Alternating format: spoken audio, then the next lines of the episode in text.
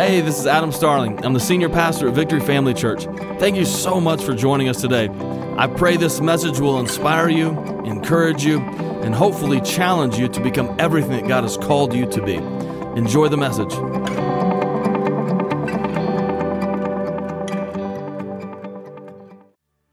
Well, good morning, family. How are we doing? We okay?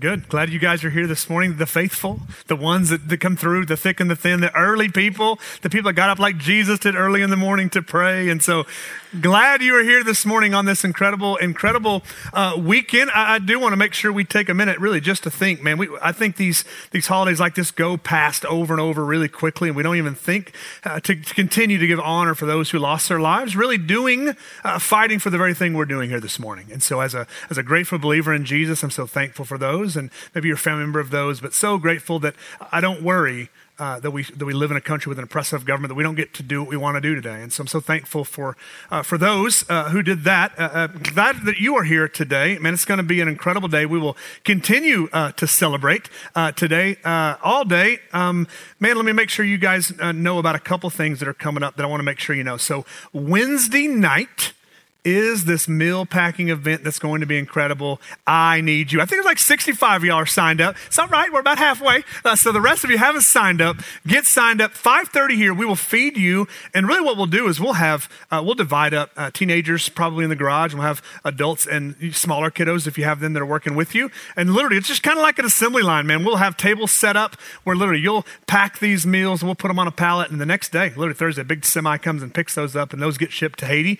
But it'll be a great opportunity, man. Come be a part of that. It's going to be a lot of fun. Uh, love for you to uh, to be a part of uh, of that. Uh, man, it's kind of the first time we've done kind of a local yet kind of far away mission kind of project uh, I, that I can remember the last several years. So, looking forward to it. Love for you to be here once again for that. And just remember, that is the programming of the night. So, if you have like a seven year old, like, I'm going to drop them off. No, no, that's not not that night. Not that night. We're not. You come on in with them and be with them and, and pack meals. Five and under, there is childcare. If you're like, ah, my kiddo is probably too small, that's okay. We got childcare for five and under.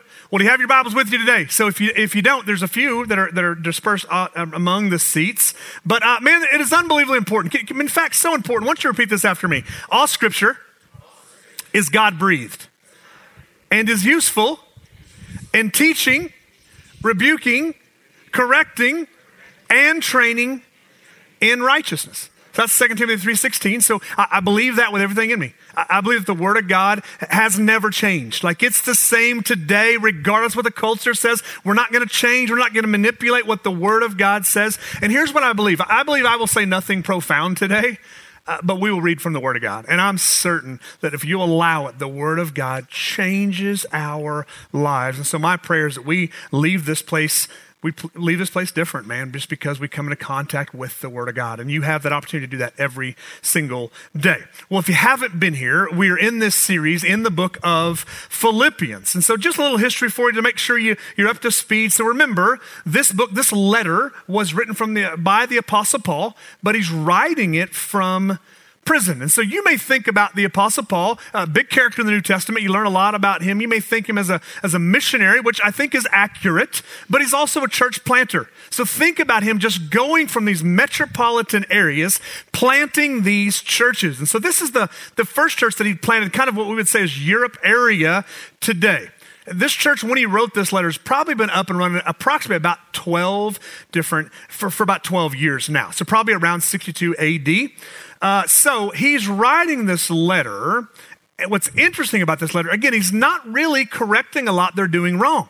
Like he's really encouraging them, telling them how much he loves them, warning them of all these things. Like I think it's a good picture of a church that you and I we can look at and say, man, that's that's kind of where we want to be. Like that's what we want to be. It's men and women who love Jesus, who are aspiring to be like Jesus, and I think we could we could fall right in line. If you don't know anything about Philippians, you know it's full of coffee cup verses. Man, there's so many verses in Philippians you see on T-shirts and coffee cups, and so uh, it's an incredible book. I, I want to continue to, to beat this over our heads, though. The biggest key in this book, though, four little chapters Christ is mentioned 36 different times. It is all about Christ. So there are so many different stories.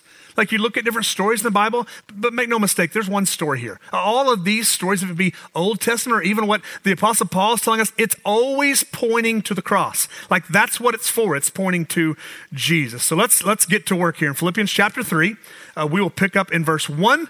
Uh, we'll make a, a ways today, but we'll, we'll do it slowly. It says this Finally, my brothers, rejoice in the Lord. Remember, he'd already sent Epaphroditus back to write the same things to you is no trouble to me and is safe for you. Here comes some warning. Look out for dogs. Look out for those evildoers. Look out for those who mutilate the flesh. For we are the circumcision who worship by spirit of God and glory in Christ and put no confidence in the flesh, though I myself have reason.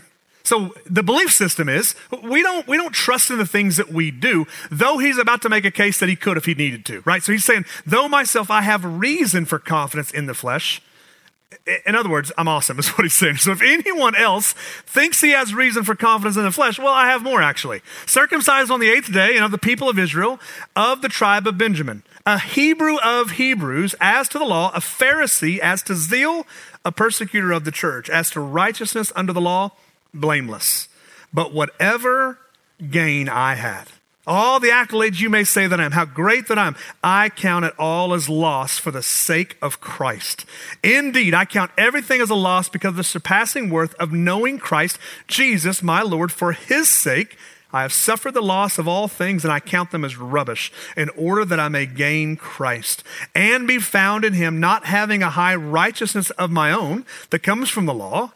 Because on the outside looking in, he, he, he may look righteous. He's keeping the law really well but the which comes through faith in Christ, the righteousness from God that depends on faith, that I may know him and the power of his resurrection, and may share his suffering, becoming like him even in his death, that by any means possible I may attain the resurrection from the death. So, Paul, again, make sure you remember, Paul is writing this. He's back, he's in prison, writing this church that he planted.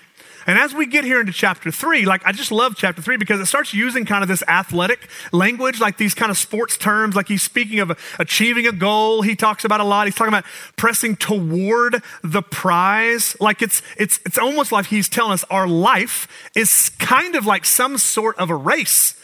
And if that be the case, I, I don't know about you, but I think it would be safe to say we all want to run that race well. Is that fair? Like, I think if this is a race of life, like, I want to get the rules and I want to run this race to the best of my ability. And so, Paul actually gives us some insight in how he does that. And the first thing he teaches us, number one, is to understand what matters. We have to understand what matters. So, before Paul followed Jesus. He was deeply religious, actually, a Pharisee. He, he, was a zealot for his faith. We also know, if you know much about the New Testament in Acts, where he was actually in charge of persecuting and killing Christians. Like he was there present in Acts 7 when they stoned kind of the first martyr, Stephen. Like he was there gathering up all the coats. Like y'all can swing a little better if you give me a coat. You can, you can really open up, right? He's a part of all of that. But his heart, actually, if you, you learn more about him, I think was to protect what he believed was actually the true religion. See, he kept all the Old Testament commandments. He was devout in his faith. He kept all of the 613 Old Testament laws. He was the best of the best. And it actually says, like he, he names all those things. Like if you're going to put me a resume together, like even pre Christ, like his resume, if you don't understand the gospel, it looks pretty good. Like you look at all the things that he had done. But, but Paul was living a works based religion, which is not the gospel at all. That's what separates the gospel from every other religion on planet Earth. It's not a works based religion. After he encounters uh, Jesus, he realized that it's really not about what you do, but it's about who you worship. That we're not saved or we're not justified by the actions, but by our faith. He was the best of the best. And what I love is he says that's all worthless. Like that's all worthless. Like he has this resume to present to the world. Like I've done all these, I got my checklist of all these things, read my Bible twice, I did all these things. And he said, apart from Christ, apart from the grace of God, like that is all worthless. Does that mean that we don't do things for God? No, no, no, no. It just means that our actions will follow our faith. So the, all the action, I think I want those accolades. I want my resume to be strong too, but I don't want my resume to drive my relationship with Christ. I want my relationship with Christ to build my resume because out of love for Christ, I begin doing all these things. And I just think if we have a true relationship with Jesus, we will always be living for Him. You, will just want to. You'll have a desire to. I'm not saying sin's not there. I'm not saying temptation's not there. But ultimately, you'll have this desire to follow after Him, not out of obligation. I signed up for this thing and, and when I was camp, like I got to do it. No, out of love, like you love Jesus. So therefore, you live your life in such a way. I love how Peter Scazzero writes in his book, Emotionally Healthy Spirituality. He writes this He says, But work for God that is not nourished by a deep interior life with God will be contaminated by these things. So, so a work, so work for God, doing all these things for God. If it's not nourished, if it's not really strengthened or built up by, by a life with God, he says it will be contaminated by other things such as ego, power, needing approval of others, and buying into the wrong ideas of success and the mistaken belief that we can't fail. When we work for God because of these things, like just to do these things. I, I, just think that the gospel often falls off center in our own lives. And I think that's why the Apostle Paul, if you just look at the New Testament, he reminds believers of the gospel over and over. I think it's a natural tendency to begin. Even though I, have been saved, man, I've been saved for a long time. And I know, and I know the answer. I know I'm saved by faith, but I, I don't mean to. But I just begin to kilter off and I begin starting to think that I actually earned this thing. And I don't, I would never tell you that. Like, I don't think that I deserve what I have. But I think if we're not careful, we just start living that way because because we turn our this relationship into this religion and we start thinking about all the things that I have to do right to quote please him. Listen, he died for you. He is pleased with you. Another great example of this, I think, is Martha and Mary. You, probably know this story. They're, they're sisters hosting Jesus in their home. Let's look at it. Luke chapter 10, verse 38 says this Now, as they went on their way, Jesus entered a village, and a woman named Martha welcomed him into her house. And she had a sister called Mary who sat at the Lord's feet and listened to his teaching. But Martha was distracted with much serving. She's just doing all kind of stuff. But she went up to him and said, Lord, do you not care that my sister has left me alone to serve? Like I'm doing all this work. She's just chilling right there. Like what's what's the problem? Tell her to help me. But the Lord answered, Martha, Martha, you are anxious and you are troubled about many things, but one thing is necessary. Mary has chosen the good portion, which will not be taken away from her. I tried this with Julie just yesterday, which was cleaning the house, and she asked me for help. She asked me, I said, I'm being with the Lord. Lady, I'm being with the Lord, man. I picked what was better. It didn't work. It didn't work, so I, I joined in. Here's the point, right? Here's the point, especially if you walk with the Lord for a long time. I think this really should hit home for you. So many times, like we want to do all these things for Jesus, and it comes at the expense of actually being with Jesus. Like we do all these things that we feel like are the right thing to do. And I'm not anti morality. I think we ought to do the right thing, but not at the expense of actually being with Jesus. See, Mar- Martha was doing things for Jesus. Mary, she was simply with Jesus. She was just with Jesus. Everything we do for Jesus should come from an overflowing of being with Jesus. So I said today, man, we come in here, we spend time with the Lord. This week ought to look away. The outflow of being with Jesus ought to be look a whole lot different this week. And so the problem is many of us, myself included, man, we find so much value in doing for others. And on the surface, I don't know that that's that wrong. Like, I, I, I do want to do good things for other people. I want to make people happy. There's this element in us. But the problem is, when we do that, I think sometimes the believer, that filters into our relationship with the Lord. We think we have to do things to gain his approval, to get his blessing, to impress him. And listen, that could sound really weird if you don't understand the gospel. But, but just think about it like this if you could do these things to impress your God, if you could do these things to gain approval from your God, like there's no real need for the cross. Like if I could just earn my way, there's really no reason for him to go die that miserable death on a cross for you and I. But he did everything. I fall in love with him and these things just come natural. He's just saying here, I just want you. I, just want you. The other stuff, it'll take care of itself when I actually have you. Let's keep going.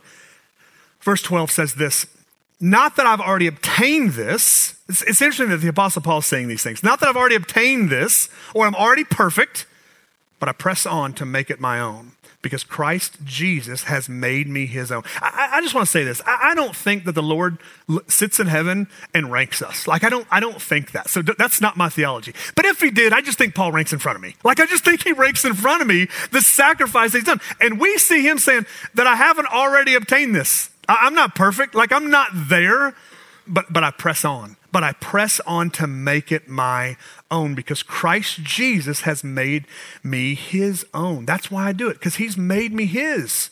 Brothers, I do not consider that I have made it on my own, but one thing I do, forgetting what lies behind and straining forward to what lies ahead. I press on toward the goal for the prize of upward call of Christ in Christ, God in Christ Jesus. Like he wants to keep going, like he wants to keep pressing on toward the goal. You, you think about Billy Graham. He, what did he pass away at 150? I mean, that guy was old, man. He died. Here's what I'm positive. You ask anybody, let's name a preacher, name an evangelist. Billy Graham's the top two or three you're going to name. The, the, the, the, impact he had on this earth. I'm just positive. I never talked to Billy, but I'm just almost positive. If I sat down with him before he passed and I said, Are you where you want to be, Mr. Graham? Pastor, are you there? No, not even close. I'm on my way, though. I just know that's what it, we never just arrive and we just get to stop. Like it's progressive. Like I hope today I'm much more man of God than I was yesterday. And I hope in a year from now, I can stand here full confidence tell you I'm closer to the Lord than I was a year ago. We must understand what actually matters. But not only that, we got to keep pressing forward. We have to keep pressing forward. So, so, life is full of distractions. You know this. Life is full of distractions. There are good distractions and there are bad distractions, right? But they're still distractions. And sometimes they can get us off course. A couple of weeks ago, my boys were playing at a basketball game and smaller gym, not a big sideline. So I was sitting really close to the bench, actually. And so during halftime, uh, we were up 15 or 20 points at halftime. And the coach says to the boys, uh, he, he's such a good coach, man. He just gets so fired up, man. He was fired up and he says, Boys, now it's time to step on their throats. And so listen, listen. It's like if, you, if you're not if you're not a sports guy, you thought you want you want your kid to step on whose throat? What? We're stepping on throats now? Like you're like what is going on? But listen, what he meant was you're on the right track here. Like, keep pressing on the gas. Don't you let up. Like, we came here with a goal in mind. Like, we wanted to win, right? So, why would you let up? I think the Apostle Paul, he probably not going to say step on the throats, but he's going to say keep pressing forward. Don't stop. Don't stop at successes you have. Don't stop when you have the failures. Just keep pressing forward. Keep pressing forward. He's telling us, man, to become more and more like Jesus, you've got to keep pressing forward. Do not get distracted. As followers of Jesus, being just like him is the goal, right? Will we ever get there? Man, there's some people here in, in, Philippi that were teaching that spiritual perfection was actually possible in this life. Paul disagrees. Perfection won't happen this side of eternity, but that doesn't mean we stop. It doesn't mean that we don't continue to press on toward that goal. Last week we talked about living an others first life and how that does feel impossible. Like, did I just wake up and I think about others? I don't think about myself at all. Is that possible? I, I don't know if it's possible, but it doesn't mean we're not going to try. It doesn't mean that I'm not called to, to try to live in that life. It doesn't mean that we give into the ways of this world, right? We press forward, becoming more and more like Jesus, knowing that one day, one day he is coming and we will be made fully like him and spend eternity with him. Let me give you just two keys to kind of pressing forward. So if the call is to press forward, here's how you do it. The first one will be stop clinging on to the past. I think many of us sometimes are we're driven by our past. You have to stop holding. You, you can't press forward if you're constantly looking backwards. So, so let go of it and you have to move on. And both past successes and failures can actually prevent you from moving on. So, so I think even if you think about failure, some of you are driven, some of us were driven by failure. Like we look back that like, man, this, this failure in my life and you're like plagued and you don't have the ability to actually move on. I actually think successes are the same. Success is a great teacher, both good and bad. Like if you just think about the success you once had, you Uncle Rico that thing, like you just think about how great it was and you never press on because you're king, you, you won the Bible Bowl, like you won all those things. You never press forward over and over as Christ is calling us. We have to stop looking backwards because it will capture you. It will cripple you at times. You ever seen a monkey trap? I don't know if those things are real, but I see cartoons of them all the time where, where a monkey sticks his hand in a, a hollowed out coconut to get the rice right? And, and tries to get his hand out, and he can't get his hand out. Why? Because he's holding on to the rice. He thinks what he has in his hand is more important than his actual hand, and he won't let go. I think sometimes we, even our past, we think it's that important that we won't let go. And it's so, so answer that question today. Like, what's holding you back? Like, what is it in your life that actually holds you back from pressing forward? Is it a sin? Is there a sin issue in your life that just keeps coming up? Because here's the problem, man. Christians, that have, especially church folk, man, church people that have been in the, the church for a long time, we get real good at sinning. Most church folks don't do the big sins, right? We don't do it. We're not out there doing crazy stuff. We're not doing drugs in a parking lot. That's the, the, the church folks. But the problem is with Christians, man, we'll take a sin and we'll make it a pet. Like literally, like we'll, we'll, no one knows about this. No one's going to find out. It's, and you'll, you'll justify it. It's not hurting anyone. Like it just bothered me. Like it doesn't hurt. It doesn't hurt my family. It doesn't hurt our church and we'll turn that thing into a pet and like it doesn't hurt anymore. Like literally if you, start thinking about the sins that, you, that used to like keep you up at night if they're not keeping you up at night anymore there's a problem. Like if it's became like your friend like that's a real problem. You understand what sin's here for? To kill you. To kill you. The, the scriptures say that it's here to, to kill and to destroy you. Just because you make it a pet it can turn on you at any second. So is it a sin? Is it an insecurity is it an actual relationship that you have that you need to turn loose to? I'm not talking about a spouse, but you have a, a relationship that you need to release because it's not allowing you to press forward. Maybe it's shame. Maybe it's shame that someone put on you 50 years ago and you can't shake it and it's stopping you from moving forward. Is it just a simple mistake? You've got to let go of the past to move forward. Another way to move forward is to run your own race. It's difficult, man. We're such a comparison uh, group of people, man. Don't worry about other people's race. Focus on your own. Comparison is the thief of your joy and your purpose. You might remember the summer of 2016 at the Rio Olympics, you might remember the, the men's 200 butterfly final provided us with this vivid example you can see here on the screen. Uh, an in- incredible example, right, of, of, what means to run your own race. I don't know if you remember that, but that's uh, what's the name? Klaus from I think South South South Africa is where he's from. He beat him four years before. He see him looking, he actually doesn't make the medal stand. He's winning the entire race, and he begins looking at Michael Phelps at his race, and he gets beat. I think it's just a cool picture. It's an incredible picture just to understand you have to stay in your own lane. What God's called you to do is not what God's called me to do. And what God's called your, your spouse maybe to do is maybe different. Stay in your own lane and focus on the prize that God has called you to do. Look at Proverbs 4 25 and 20 through 27. Let your eyes look directly forward and your gaze be straight before you.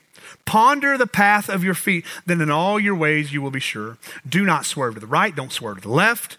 Turn your foot away from evil. Listen, your, your pace may be slower, your destination may be different.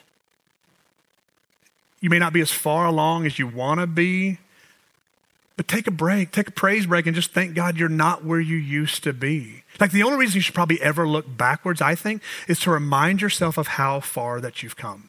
Keep pressing on, keep moving forward. I, know a guy right now that from the outside looking in, he can't get his stuff together. I've known him for a long time. He, he, from the, if you didn't know him at all, if you don't know what's going on in his life, it looks like he just can't seem to get his act together. His journey with Christ, he's a believer, has been all over the map. But actually, you may not see it, but right now he's actually pressing forward.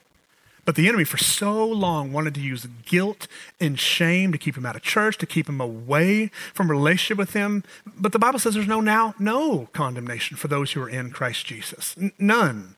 Like, don't we, don't we, don't we wish that our spiritual lives always looked up and to the right? Like, that's what I want my whole life to be. I want it to be up and to the right. Like, I, I just wish that my, my spiritual life looked just like this. And I don't know, maybe heaven's here and we just get there and like, we just go home. Like, that's what I would love to tell you my spiritual life is like. It. That's what I long for it to be like. But really, mine's kind of like this. It's kind of like this. It's, it's all over the map. No, I think we're still going up. That's the goal. If if, listen, if you're not growing in Christ year after year, something's wrong. Like, that should be a red flag. You've got idolatry in your life, something's going on. Doesn't mean you're a bad person. I'm not judging you. I'm just saying something's wrong. That's a red flag. But it doesn't always look like this. Sometimes it looks like this, and you come back, but oh, then I'm back. But like it's, it's just over and over. Like, don't you kind of wish your spiritual life, your spiritual growth pattern was like a superhighway? Just flying, but oftentimes it's like a bumpy country road. Like it's a bunch that's washboarded really badly, right? Family, the, the prize, the prize will not be on this side of eternity. So embrace the progress over perfection, direction over destination. Let's keep working here. Verse 15 says, Let those of us who are mature think this way. And if it's in anything you think otherwise, God reveal that also to you. Only let us hold true to what we have attained. Brothers, join in imitating me. Keep your eyes on those who walk according to the example you have in us. For many of whom I have often told you, and now tell you even with tears, walk as enemies of the cross of Christ. Their end is destruction. Their God is in their belly, and their glory in their shame, with the mind set on earthly things. But our citizenship, here it is, is in heaven. And from it we await a Savior, the Lord Jesus Christ, who will transform our lowly body to be like his glorious body by the power that enables him even to subject all things to himself. Therefore, my brothers, whom I love and long for, my joy and crown, stand firm thus in the Lord, my beloved. And then finally, teach we must we must learn to live for eternity. Like that's the way we gotta live. We got we start we change our perspective. Like we're living today for eternity. I, I mentioned this last week briefly. But he's reminding us again if it doesn't have eternal significance, it doesn't matter. So he's, he's, he's repeating himself here. And he's saying our citizenship, it's in heaven. Like that's where you actually belong. Like you, those of you, son and daughter of the living God, your citizenship, your passport says heaven. Like that's the home country. That's where you are from. So sometimes when we hear that, we think, yeah, I'm just passing through, baby. Like, I can't wait to get out of this big, awful world and go to heaven. I'm through. That actually misses the point. Like, I think that misses the point in which He put you on this earth. So maybe this will help. So, so Philippi was a Roman colony. So it's a Roman colony. Once it was established a colony, Roman soldiers, rather than going all the way back, they would simply stay there and set up these new lives. And you can read, they would say things like, We are citizens of Rome. Like, like they're not saying we can't go back home. Colonies actually work the other way around. The task of a Roman citizen in Philippi was to bring Roman culture and rule. They wanted, they wanted to expand their influence everywhere. That was their goal. So when you and I, when we say things like, we are citizens of heaven, like we don't just say, I can't wait to go there, though I'm a bit excited for it. We mean we have a mission. Like I'm citizen of heaven. Our mission is to bring heaven to earth. So what does that look like? You should. The Bible talks about the kingdom of God. It, it, honestly gets kind of kind of interesting. It's kind of confusing at times. But what does it look like? We pray the Lord's prayer. What does it look like for His kingdom to come? Like I think it's small things. I do think it's loving your neighbor. Like I think that, that looks a bit like the kingdom. I think caring for the poor, the widows, and the orphans, that's a glimpse of the kingdom, living an others first life. Fighting for justice, fighting for things that are worth fighting for, I think, is a glimpse of the kingdom. Living generously in every way. Not, not just church, I'm talking about church stuff, I'm talking about at the restaurant, I'm talking about every, your neighbors, like to live in a, in a life that's generous. Serving sacrificially, like, is there any part of your life, and I'm not talking about holding the door necessarily here, driving a golf cart, that's great, and I'm so thankful that you do that, watch kids, but is there anywhere you serve in your life that actually feels like a bit of a sacrifice? Now, I thought about this a lot when I wrote this. I thought about, like, where am I serving in my life that feels sacrificial? Like, I'm not saying that God, He wants you to give your house when you be homeless. I'm not saying that. I'm just saying, like, where does it feel a bit sacrificial? Like, the, honey, honey, this is to hurt. Like, we're to give this because it's to hurt a little bit. We're not to be able to do this, why, this, and this, and this this week. It's to, like, I'm to feel a little bit. I think that's kingdom living. Practice hospitality, worshiping authentically. Really, it's anything and everything that looks like Jesus. I don't know that we're ever to bring heaven fully here on this earth, right? There was another school shooting this week. It's horrific, unthinkable. We live in a fallen world where sin abounds. We are not going to create this heaven like utopia while we're still here, but we will press on toward that goal. Like, that's the goal. I want to press on toward that, influencing everything that we can, influencing everyone that we can, holding on to the promise that one day Jesus is coming again and he will rule and he will reign over all things. So, when we say live for eternity, it doesn't mean we hide out in the Christian corner and wait till Jesus comes back. It means we consider we consider, like consider what it looks like for us to even have a sliver of eternity on, on earth today. I just wonder what if, what if the church really took our job as the colony of heaven serious? Like, if you really got your head wrapped around the fact that when we leave here, like, my goal is to infiltrate.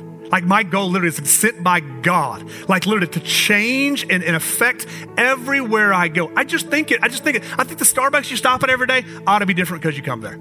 I just do. I think the 7 Eleven you stop at, like, I think it ought to feel different because you're there. Not because you're great, because you bring Christ with you, the light of Christ with you. And so my mindset has got, and I got to work on this myself. I got to change my mindset to always think, like, how do I influence everyone around me? Like, wherever I go. I want to clock out when I leave this place. Like, what does it look like? What do I do? How do I influence everyone everywhere I go? Because I think that's what it means for you to hold your citizenship in heaven that we come and, we would try to infiltrate this earth. That's why He's put you here. He's put you here. We got to understand what matters. We got to keep pressing forward, and we have to live for eternity. Amen. Let's pray together. Father God, we love you. God, we thank you for who you are. We thank you for what you've called us to. This it's a big, it's a big task at hand. But God, we're so confident in the calling in our lives we can be confident in this task you've set before us. And so, God, help us. God, help us to understand what matters. God, maybe it's a self evaluation today. Maybe we just take a few minutes, even right now, like what really matters in my life? Like, what am I going to give my life to? The things that matter. Help me to love the things that you love. Help me to hate the things that you hate. God, help us to press forward. Keep pushing forward over and over. Help us not to be distracted God, help me not to be distracted even by good things because they're not you. God, they're not great.